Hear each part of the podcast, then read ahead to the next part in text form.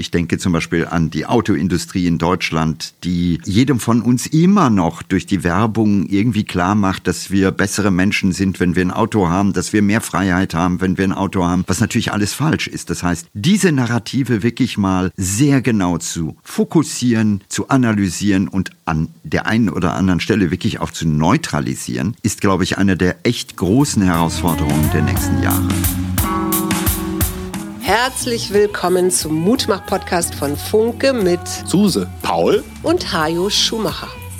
Heute ist Mutmach Mittwoch mit prominenten Expertinnen und anderen klugen Leuten, die uns ein bisschen schlauer machen. Der Mutmach-Podcast auf iTunes, Spotify und überall, wo es Podcasts gibt.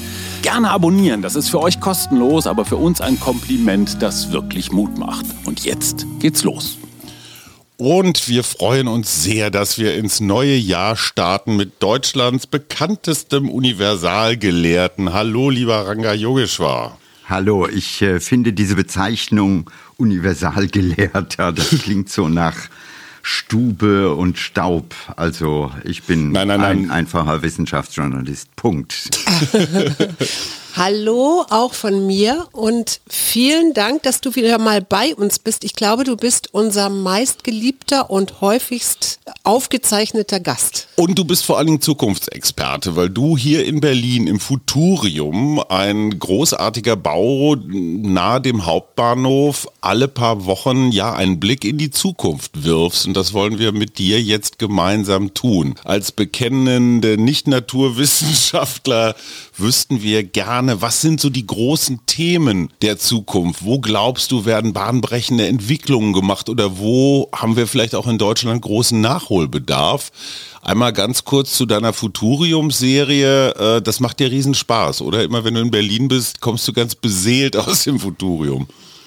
Ja, also das macht mir Spaß. Äh, ich mache das ein paar Mal im Jahr und habe äh, das letzte Mal mit Leon Hirt über die Energiekrise gesprochen. Äh, Leon ist äh, unter anderem in der Gaskommission gewesen. Er ist ein äh, Professor der sich sehr detailliert genau mit diesen Mechanismen auseinandersetzt. Wie entsteht im Grunde genommen der Preis? Wie bildet der sich? Und das ist ja ein Riesenproblem in diesen Tagen, wo die Menschen Abrechnungen bekommen, die extrem hoch sind. Und er gibt uns die Möglichkeit, da genau reinzugucken. Das Ganze kann man übrigens auch auf YouTube äh, abrufen. Also insofern, jetzt mache ich ein bisschen Werbung, aber es geht mir Nur um die zu. Sache. Lieber Ranga, da sind wir ja gerade an einem spannenden Punkt, weil erneuerbare Energien ähm, scheinen sich jetzt im Ausbau zu beschleunigen.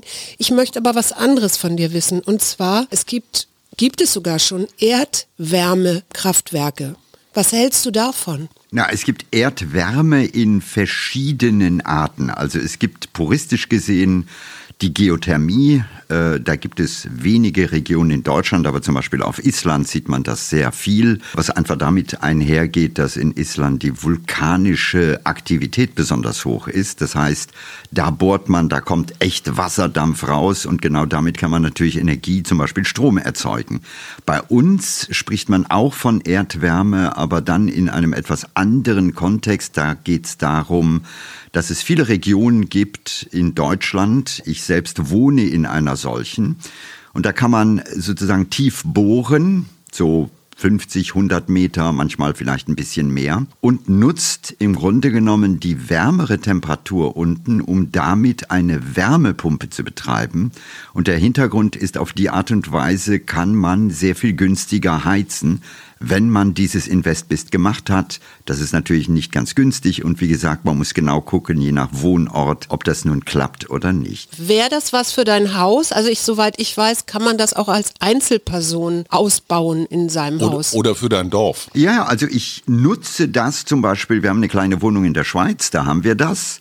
Und das ist großartig. Also das übersetzt sich zum Beispiel darin, wir sind bedauerlicherweise nicht immer da, aber die Gesamtheizkosten im Jahr sind da etwa bei so 150 Euro für den Strom, den wir für die Wärmepumpe brauchen. Äh, das wäre natürlich großartig, könnte man das über Nacht überall hier in Deutschland implementieren. Man kann das machen, das hängt natürlich ein bisschen davon ab, wo man wohnt, denn die geologische Struktur ist dabei ganz entscheidend. Aber da kann man sich erkundigen und wichtig ist, äh, das braucht natürlich auch ein höheres Investment. Gerade in diesen Tagen ist es so, dass natürlich ganz viele sagen, hey, ich will auch. Das heißt überhaupt ein Zeitpunkt zu bekommen, wo man sagt, okay, mhm. da machen die eine Bohrung und dann muss man natürlich das Heizsystem adäquat umbauen. Das mhm. ist nicht ganz trivial, aber das geht. In diesem Zusammenhang fällt mir natürlich sofort auch Niedersachsen und diese Frage mit dem Fracking ein. Was hältst du davon? Nicht sehr viel. Ich glaube, dass Fracking wirklich noch Teil dieser alten Denke ist. Also es geht darum, dass man Erdgasvorkommen hat und dann eben auch festgestellt hat vor einigen vielen Jahren, dass man äh, in bestimmten Gesteinsschichten auch durch einen Prozess tatsächlich Gas rausziehen kann. Aber da geht eine Menge Chemie rein. Und das Zweite ist, und das sollten wir alle klar sehen, Erdgas ist ein fossiler Brennstoff, der mhm. produziert CO2 und die ganzen Konsequenzen davon sind nicht die Konsequenzen, die langfristig eigentlich gut sind. Also insofern bin ich da jetzt eher der echte Purist, der sagt, die Zeiten, wo man uns immer wieder Gas verkauft hat, bedauerlicherweise viel zu günstiges Gas aus Russland, weil da zu viele die Augen zugedrückt haben, die ist jetzt echt vorbei. Und jetzt sind wir alle ganz stolz, dass wir drei LNG-Terminals an die deutsche Küste in Rekordzeit ähm, gebaut haben. Jetzt lassen wir das Flüssiggas aus äh, weiter Ferne antransportieren. Wäre es nicht moralisch geboten, dass wir, wenn wir schon noch Gas brauchen, und es wird ja noch eine Weile dauern, wäre es nicht moralisch geboten, das aus unserer eigenen Erde zu fördern, anstatt das einfach wegzudelegieren, das Umweltproblem? Ja, ich glaube, erstens mal geht es darum, dass wir eine Krisensituation haben, weil wir in der Vergangenheit echte Fehler gemacht haben. Mhm. Mhm. Ein massiver Fehler war, dass wir äh, Gas importiert haben und zwar im Wesentlichen von einem, nämlich von Russland. Und das ist unabhängig wie man nun zu Russland steht, etwas, was man im normalen Leben nie tun würde. Also man würde sich nie von einem abhängig machen, sondern immer gucken, dass man auf mehreren Beinen steht. Das war nicht der Fall. Wir haben eine gewisse Abhängigkeit vom Gas, äh, und zwar nicht nur was die Stromproduktion betrifft, die ist da eher gering, aber wir haben ganz viele Wohnungen in Deutschland, die eben mit Gas geheizt werden und wo die Menschen, wenn kein Gas fließt, im Kalten stehen. Das kann man sich nicht erlauben und das ist genau der Grund, warum man da eben jetzt äh, zumindest kurzfristig irgendeine Überbrückung braucht. LNG jetzt mal nur für, für Laien wie uns. Ähm, das muss ja stark runtergekühlt werden, ähm, um es transportieren zu können, damit es sich, ich sag mal, laienhaft verdichtet. Das ist doch auch eine Technologie, Technologie, wo man sagt, ey komm, äh, äh, vergangenes Jahrhundert, oder? Na, das würde ich nicht sagen, aber es ist so, man muss es natürlich runterkühlen, um es zu transportieren, das ist richtig. Äh, man muss dann auch einige Prozesse in Gang setzen, äh, um es dann wieder in das normale Gasnetz hineinzubringen. Also das ist alles nicht so trivial, aber das ist ganz gut erprobt. Aber der entscheidende Punkt ist, das ist alles Technologie von gestern und machen wir uns das mal klar. Dieses Gas kommt zum Beispiel jetzt aus Katar. Mhm. Wir haben ein bisschen Pest mit Cholera getauscht. Also statt jetzt Gas von Putin zu bekommen, bekommen wir es jetzt von Katar. Wir erleben, wie Katar anfängt, auch zum Beispiel in der Europäischen Union, ja, sich Freunde zu Abgeordneten äh, zu bestechen und so ja. weiter. Also man muss vielleicht mal lernen, alle Quellen, wo wir, ich sag mal, fossile Brennstoffe herbekommen, sind auch immer Konfliktquellen gewesen in der Vergangenheit. Also die Kriege um Öl, die Kriege um Gas. Und genau da müssen wir so langsam raus finde ich super spannend und ich würde mir das gerne mal historisch tatsächlich angucken, äh, was du jetzt gerade sagst. Wenn wir jetzt zurückgucken aufs vergangene Jahr, welches Ereignis hat dich da im letzten Jahr besonders froh gemacht? Oh, das sind die kleinen Ereignisse. Das sind äh, in meinem konkreten Fall mein Enkel, der das erste Mal bei uns geschlafen hat. Äh, oh. Und äh, das war sozusagen ein wunderbares Ereignis für mich persönlich. Äh, was die generellen ähm, Trends betrifft, gibt es natürlich immer wieder große, kleine Ereignisse, die sehr positiv sind. Äh, wenn ich zum Beispiel gucke, dass man bei den Klimaverhandlungen so langsam eingesehen hat, dass die reichen westlichen Nationen, die natürlich für viel von diesem Klimawandel bisher verantwortlich waren, so langsam merken, okay, die haben auch eine Pflicht, den Ärmeren wirklich zu helfen und Kompensationszahlungen zu geben. Also das ist zum Beispiel ein Signal, was hinführt zu einer Welt, die vielleicht dann auch fairer gelagert ist. Also nur eines von vielen Beispielen. Weißt du, das ist oft so, wenn man äh, morgens aufsteht, gibt es zehn Dinge, über die man sich freuen kann und zehn Dinge, bei denen man am liebsten im Bett bleiben würde. Mhm. Ich stehe eher auf dem Standpunkt, man sollte aufstehen und sich an den positiven Dingen erfreuen. Ich meine, gerade die Klimakonferenz war ja nun nicht so dass viele Leute gesagt haben, wow, das war ein echter Durchbruch. Also mal abgesehen von dem, was du gerade gesagt hast. Wie hast du das empfunden? Ja, wir können uns vielleicht mal so langsam die Frage stellen, ob diese Formate überhaupt funktionieren. Mhm. Also wenn man sich mal anguckt, wie oft es schon Klimakonferenzen gab, wie viele Delegierte da anreisen. Also unterschätzt das mal nicht, das sind ja Tausende. Ja. Also die haben selbst die, das Hin- und Herreisen hat ja auch fast schon ein äh, Fußabdruck, was mhm. das Klima betrifft. Aber es passiert an genau der Stelle meines Erachtens zu wenig. Und äh, ihr habt vorher das Futurium erwähnt. Also ich werde mit äh, Graham Maxton, das ist der Präsident äh, des Club of Rome, im März im Futurium genau darüber reden, ob demokratische Systeme eigentlich überhaupt dafür geeignet sind, um solche wichtigen und auch äh, schnellen Veränderungen wie all die Maßnahmen gegen den Klimawandel wirklich hinzukriegen. Also wie schaffen wir das? Äh, denn das ist das Riesenproblem, was wir haben. Äh, wir merken alle, da gibt es ein Problem, aber wir reagieren zu langsam. Wir sind zum Teil politisch geprägt von vielen Interessengruppen, von Lobbyisten und äh, wir bewegen uns manchmal zu langsam und das ist in dem Falle hier nicht gut. Da sagst du was. Du hast uns ja in den letzten Jahren mehrfach sehr kundig über alles aufgeklärt, was mit Covid zu tun hat. Was mich im vergangenen Jahr wirklich gestört hat, war dieser Abschlussbericht, wie haben wir uns in Deutschland eigentlich so geschlagen mit diesem Virus. Und genau das, was du sagst, aus politischen Erwägungen sind da einfach bestimmte, ja zum Teil auch äh, deutlich sichtbare Probleme ein bisschen zu kurz gekommen. Ich finde, eine Demokratie sollte es schaffen, auch selbstkritisch nach zwei Jahren Pandemie einen Bericht herzustellen, wo dann auch mal klare Handlungsanweisungen drin sind. Ich meine, du bist gut befreundet mit Karl Lauterbach. Teilst du diese Einschätzung? Ja, ich glaube, dass es einfach Hausaufgaben gibt, die wir immer noch nicht gemacht haben. Also äh, ich sag mal, die gesamte Meldeinfrastruktur in Deutschland ist immer noch äh, nicht so richtig gut. Äh, nach über zwei Jahren Pandemie denkt man manchmal, hey, wie viel Signal brauchen die noch, um zu reagieren? reagieren, dann ist vielleicht auch die Wahrhaftigkeit der Kommunikation etwas, was wichtig mhm. ist. Denn wir haben uns eingegroovt in eine Art von, ja, die Politik beschließt dieses. Wir wissen alle, das ist nicht mal konsistent. Also der Bund sagt das, die Länder sagen was anderes. Das sieht man ja jetzt äh, zum Beispiel in Bezug auf Maskenpflicht in dem einen Land immer noch, in dem anderen nicht mehr. Also das ist ein Kuddelmuddel. Und da wäre es einfach finde ich besser, politisch ehrlich zu argumentieren. Aber auch das ist natürlich in heutigen Erregungszeiten manchmal schwer, denn dann wird man sofort gegrillt von allen. Äh, da müssen wir alle, also auch wir, wir Zuhörer, Zuschauer, vielleicht mal darauf pochen, dass wir da eine andere Kultur etablieren. Wer hat aus deiner Sicht im letzten Jahr politisch den besten Job gemacht?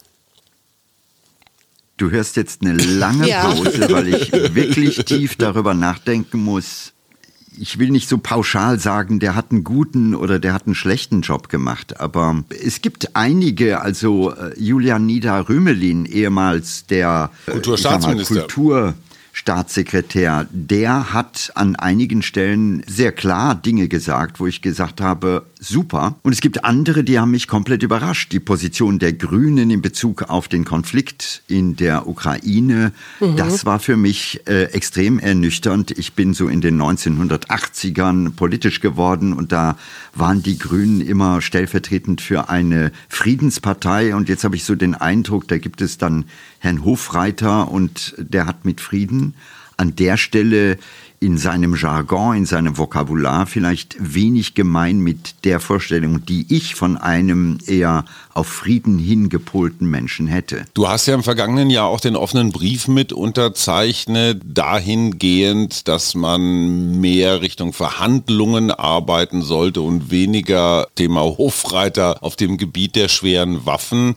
Hast du das Gefühl, dass der Brief was bewirkt hat? Er hat auf jeden Fall für Wirbel gesorgt, ja. Äh, ja. Bewirkt an der Stelle, das ist immer schwer, weißt du, ähm, wir haben diesen Brief verfasst und wir sind alle Bürger, wir haben keine politische Verantwortung, wir können also nicht direkt entscheiden, aber das ist ja auch ein Merkmal von Demokratien, dass Bürger sich dann melden, also es wird immer vom mündigen Bürger gesprochen und in dem Falle waren wir mündig und haben uns in diese Diskussion eingeschaltet. Was in dem Kontext sehr schwer ist, ist, da laufen Dinge ab, über die wir zum Teil nur Bescheid wissen, über die eine Regierung ja nicht über alles spricht. Das ist immer sehr schwer. Gerade in Konfliktfällen ist es sehr schwer, weil äh, man natürlich nie hinter die Kulissen wirklich gucken kann im Detail. Und äh, erinnert euch, äh, als der Krieg losging, haben wir plötzlich unglaublich viele Menschen gehabt, die im Fernsehen waren, die wir vorher nicht gesehen haben und die jetzt plötzlich da ein Militärvokabular dahinsetzten. Und ich vermisste, ganz ehrlich, und vermisse immer noch eigentlich genau die Politiker, die sagen, hey, es gibt noch andere Möglichkeiten. Das war so eine Konsonanz, die mir einfach nicht gefällt und die, glaube ich, auch langfristig nicht sehr klug war und ist. Jetzt sind wir ja schon mitten bei dem Ereignis, was, glaube ich, am stärksten dominiert hat, der Krieg und seine Folgen. Was hoffst du jetzt für 2023? Na, ich gucke durchaus kritisch in die Zukunft, weil wir gerade dabei sind, einen weiteren Konflikt anzufeuern. Und das ist der, der Konflikt zwischen den USA und China. Mhm. Und Europa ist so ein bisschen gefangen in diesem amerikanischen Lager.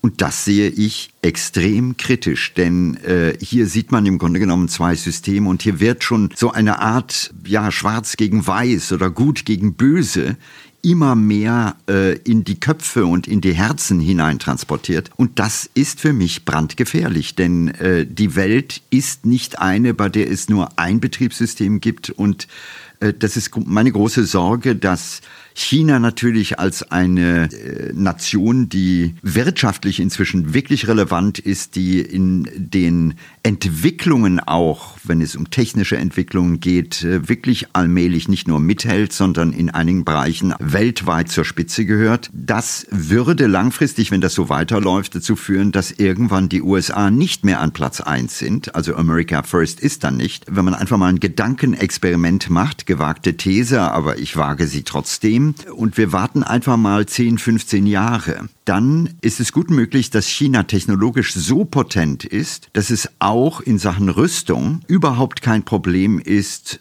amerikanische Waffen abzuwehren. Das heißt, China wäre nicht mehr einnehmbar. Mhm. Und das würde natürlich dazu führen, dass auf globaler Skala die Führungsmacht der USA nicht mehr gegeben wäre. Und dann ist die spannende Frage, wie reagieren die USA? Also können die akzeptieren, dass die Nummer zwei sind? Oder wollen die Teufel komm raus Nummer eins bleiben? Genau da habe ich Sorge, weil wir dann, wir Europäer, zwischen die Zahnräder von großen Lagern kommen. Und das macht mir Sorge, zumal natürlich kluge Leute auch in Washington äh, da sitzen und sagen, okay, das müssen wir möglichst schnell machen, solange wir noch eine Chance haben. Wenn wir zu lange warten, geht das nicht.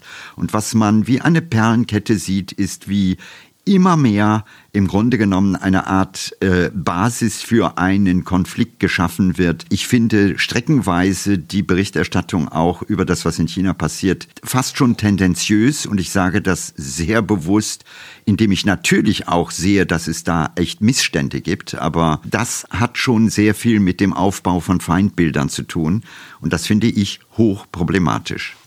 Eine Frage, mit der ich mich wirklich ernsthaft rumschlage, auch wieder aus dem weiten, vom weiten Feld Pest gegen Cholera. Wenn wir, wir sage ich jetzt mal, Europäer uns unabhängig machen wollen von den USA, dann heißt das natürlich auch unabhängig von der NATO.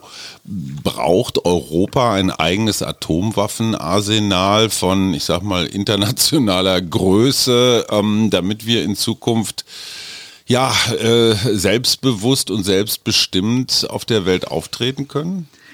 Na, wir müssen vielleicht einfach mal gucken, wie unabhängig sind wir wirklich. Vergessen wir nicht, Deutschland war eine Kriegsnation, wurde besiegt von den alliierten Mächten und äh, wurde dann auch besetzt. Und ich frage mich manchmal, ob dieser Besetzungszustand eigentlich wirklich vorbei ist oder ob er sozusagen immer noch mitschwingt. Wenn ich mir einfach mal angucke in der deutschen Politik, wie viele Politiker in atlantischen Brücken, in all diesen Vereinen mhm. sind, ja. Äh, dann frage ich mich als überzeugter Europäer, äh, Moment mal, ähm, was ist oder wo sind die Einflüsse, die da eine Rolle spielen? Das sage ich wohlverstanden nicht, indem ich jetzt pauschal sage, ich bin gegen die USA. Bin ich nicht. Aber äh, an der Stelle wirklich eine echte unabhängige Politik zu betreiben, setzt voraus, dass man einfach mal weiß, wo gibt es da noch andere Kanäle, wo möglicherweise auch Einflussnahmen stattfinden. Mhm. Und das ist etwas, was, äh, glaube ich, eine wirklich unabhängige Bundesrepublik mal aufklären muss und sagen muss, okay, äh, was passiert da? Ich meine, jeder normale Bürger kann sich mal angucken, wie viele Politiker in genau diesen Gremien drinstecken und äh, das ist für mich etwas Kritisches. Also äh, warum es kritisch ist, kann man sich einfach mal gedanklich klar machen, wenn wir Atlantikbrücke durch eine China-Brücke ersetzen mhm. würden und die wären alle sozusagen irgendwo auch in Gremien, die mit China zu tun haben, dann würden wir ganz schnell eine Fahne heben und sagen, hey, äh, was machen die eigentlich?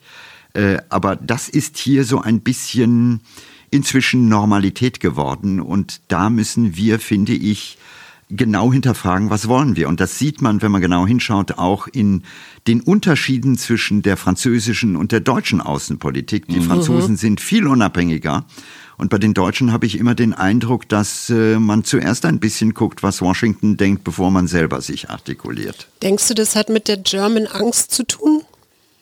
Nein, es hat wahrscheinlich äh, damit zu tun, dass natürlich Deutschland im Zweiten Weltkrieg der große Aggressor war. Das ist der Preis für einen Zweiten Weltkrieg. Und äh, die spannende Frage ist, der hält immer noch an. Also es ist nicht so, wie man vielleicht denken würde, dass wir da komplett frei sind in allen Entscheidungsmöglichkeiten, sondern da gibt es eine Abhängigkeit. Äh, vielleicht ist das auch okay, kann sein. Aber dann muss man es klar aussprechen und sagen, liebes Deutschland, seid bei uns immer noch ein bisschen an der Leine und wir sagen euch schon, was ihr zu tun und nicht zu tun habt. Trotzdem würden deutsche, eigene deutsche Atomwaffen helfen, so eine Unabhängigkeit ja auch zu untermauern?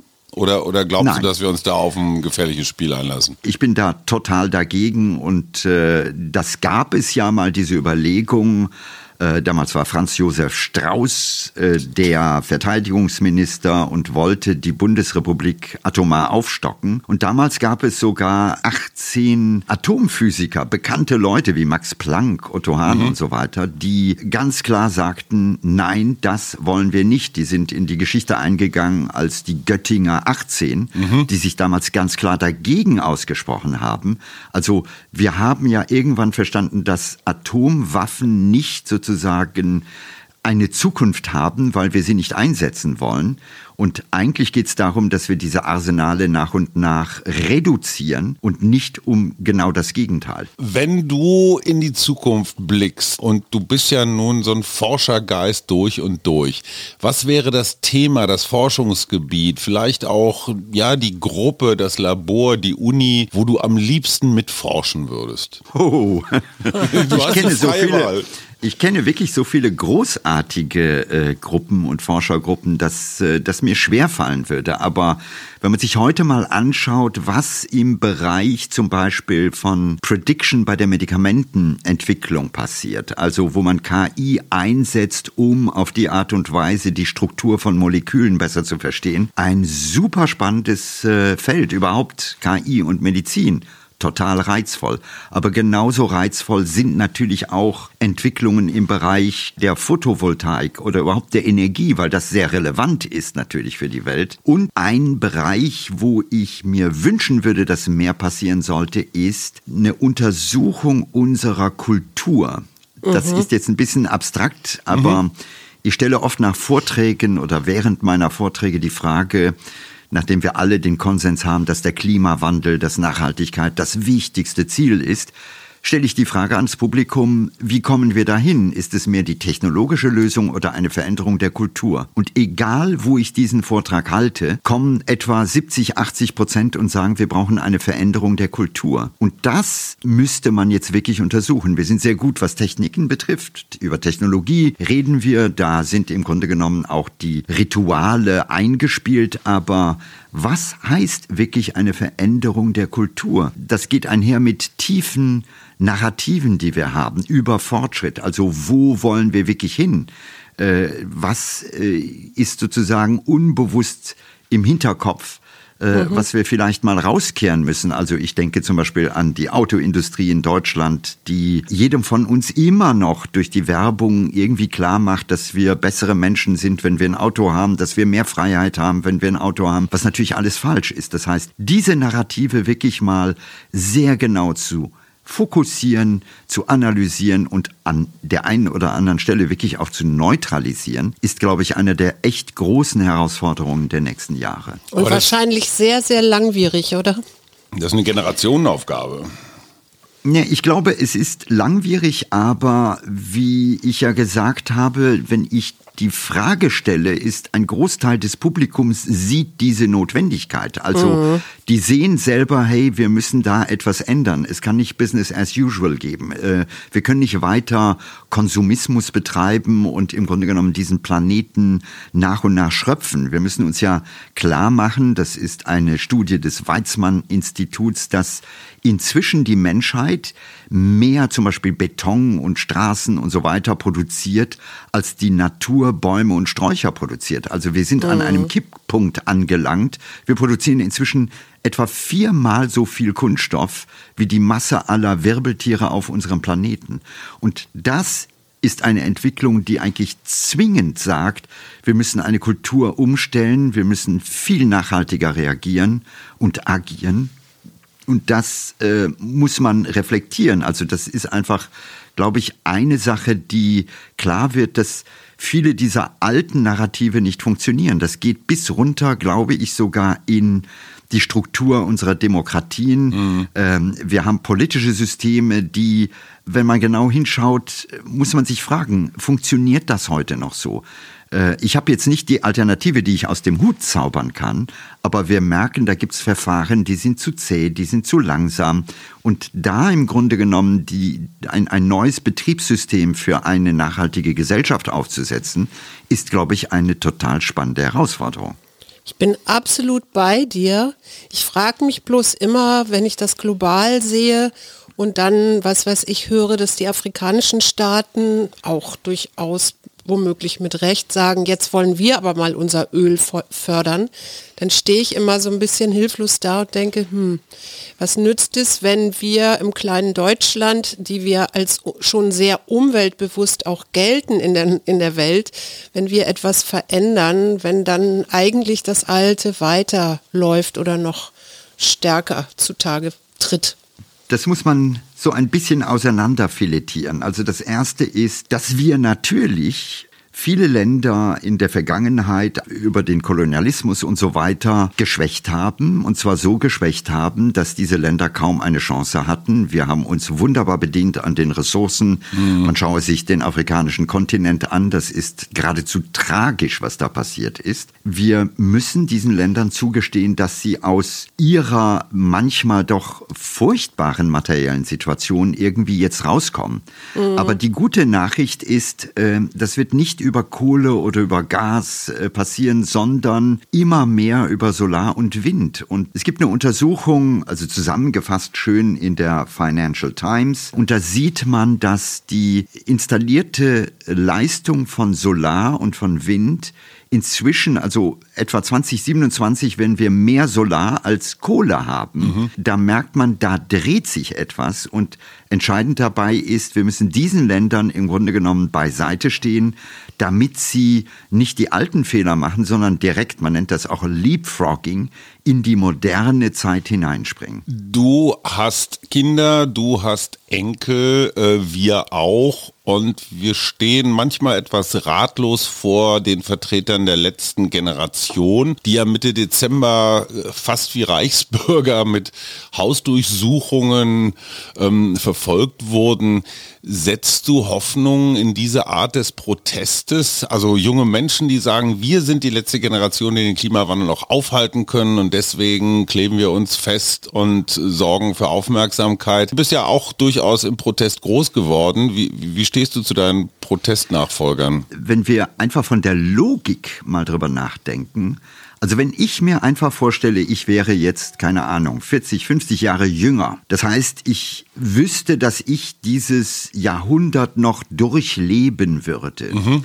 Und ich würde auf der anderen Seite sehen, und da ist die Naturwissenschaft ja sehr klar, was alles passiert, wenn wir nichts ändern, wo die Kipppunkte kommen, wo der Klimawandel uns an ganz vielen Stellen zu schaffen macht, äh, dann würde ich als junger Mensch sagen, hey Freunde, das geht nicht. Und ich würde wirklich laut werden. Mhm. Und was wir doch alle sehen ist, wir reden darüber und wir reagieren kaum. Ich habe letztens eine nette Mail von einem Menschen bekommen, der hatte seinen Speicher irgendwie äh, renoviert und fand im Gebälk eine Zeitung. Mhm. Diese Zeitung stammte aus dem Jahr 1957.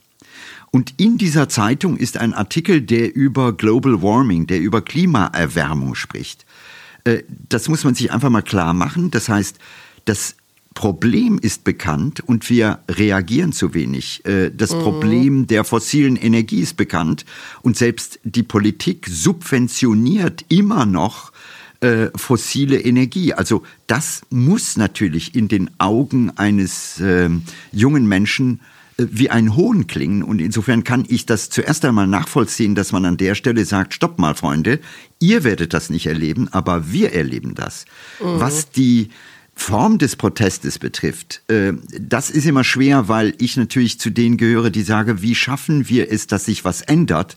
Denn das, was wir momentan erleben, ist, dass im Grunde genommen ja sich eher mit der Form des Protestes auseinandergesetzt wird, als mit der Botschaft, um die es geht. Und das ist natürlich auch wiederum nicht sonderlich fair, weil eigentlich müssten wir sagen, stimmt, also äh, wir müssten und wir tun nicht. Äh, von der Politik hört man immer nur, wir müssen, wir müssen, aber nie, das haben wir jetzt gemacht und das bringen wir auf die Schiene. Äh, Schiene. Also insofern kann ich diese junge Generation verstehen. Natürlich zähle ich selber auch als Opa nicht zu denen, die sagen, das ist die letzte Generation, weil ich drei Enkel habe und denen nun wirklich nicht wünsche, dass sie die letzte Generation sind aber es braucht einen anderen Ruck, einen anderen Drive. Und da finde ich, sind wir zu lahm und da kann ich oder habe ich eine gewisse Sympathie für junge Menschen, die an der Stelle sagen, hey, äh, das ist unsere äh, Zukunft und nicht eure, weil ihr seid nicht mehr da, wenn wir dann plötzlich die Probleme ausbaden, die ihr uns hinterlasst habt. Jetzt äh, möchte ich noch mal trotzdem auch positiv in 2023 schauen und dich fragen, was macht dir Mut für dieses neue Jahr oder in diesem neuen Jahr?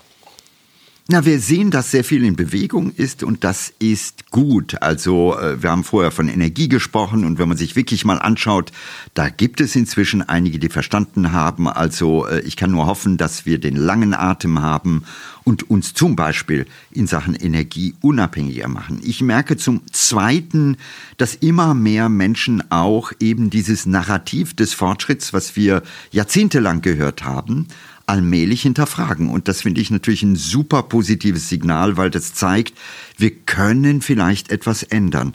Und ich glaube, was wir uns klar machen müssen, ist, es gibt kein Business as usual, es gibt kein Zurück mehr. Und äh, lernen mit diesem Wandel umzugehen, ist natürlich etwas, äh, was auch spannend ist, weil Wandel heißt auch eben nicht nur, dass die Dinge nicht mehr so sind, wie sie früher waren, sondern dass sie vielleicht besser sind, als sie früher waren. Und darauf sollten wir mehr hinarbeiten. Lieber Ranga, ganz herzlichen Dank. Wir empfehlen allen, die dich mal wieder live sehen wollen, auf futurium.de zu schauen, äh, wann du mal wieder hier in Berlin bist. Im März ist, glaube ich, das nächste Mal. Ne? Du hast es gesagt. Ja. Worum geht's da? Da geht es um eine Debatte mit dem Präsidenten des Club of Rome. Die Veranstaltung findet am 2. März abends um 20 Uhr statt. Und es geht darum, inwieweit Klimawandel durch demokratische Gesellschaften überhaupt gelöst werden kann. Äh, und das wird eine spannende Debatte, weil äh, wir einfach überlegen müssen, was sind die Mechanismen, wie kommen wir mhm. schneller voran. Mhm. Und sind wir nicht vielleicht zu langsam mit unserer Demokratie, wo alles seine Stimme haben darf, ja. Ja, das ist ja auch manchmal gut, aber es geht eben darum, dass wir viele Stimmen haben, die auch mitreden und die wir nicht kennen. Also Stichwort Lobbyismus, Stichwort Einflussnahme. Und da glaube ich, braucht eine Demokratie auch echte Transparenz, die übrigens auch in der deutschen Politik äh, immer noch wirklich substanziell fehlt. Also wir haben immer noch kein wirklich hartes Lobbyregister, äh, was die Politik in äh, Berlin betrifft. Das wäre für mich etwas, was eine demokratische Grundaufgabe ist. Ich möchte wissen, wer dieses Land wirklich regiert. Mhm. Absolut. Und das Gleiche wollen wir für Brüssel auch mal fordern nach den Erfahrungen im Dezember. Mit, Na, die äh, EU ist besser als Deutschland, muss man fairerweise sagen. Da gibt es so eine Auflistung. In Deutschland gibt es die in dieser Form nicht. Aber selbst eine Auflistung äh, bewahrt einen nicht davor, dass da möglicherweise eben auch Einflussnahmen stattfinden. Und das ist ja wirklich äh, wie in so einem billigen Film, wenn ich ja. da von Koffern mit Geld äh, äh lese. Also absurd. Ne? Lieber Ranga, es war uns eine große Freude, wieder mal mit dir zu sprechen. Ich bin auch wieder ganz gut aufgeladen und freue mich auch auf dieses Jahr und was es alles bringen wird. Ich hoffe, wir hören uns wieder. Sonst sehen wir uns im März äh, bei da der werden wir Debatte auf jeden Fall sein, weil das ist hochspannend. Ich wünsche euch auch alles Gute und ich sage immer, immer, wenn man morgens aufsteht, man hat zehn Gründe, warum man gerne liegen bleiben möchte. Und es gibt auch zehn Gründe, die Spaß machen, weswegen man aufstehen sollte. Wir sollten an diese positiven zehn Gründe denken. Das kriegen wir hin. Vielen, vielen Dank. Tschüss. Yes. Schöne Grüße an deine Enkel und Familie. Das war der Mutmach-Podcast von Funke. Jeden Montag, Mittwoch, Freitag ganz frisch. Unterstützt uns bei steady.fm, folgt uns auf Instagram oder hinterlasst gerne eine nette Bewertung. Wir hören uns. Oh Gott!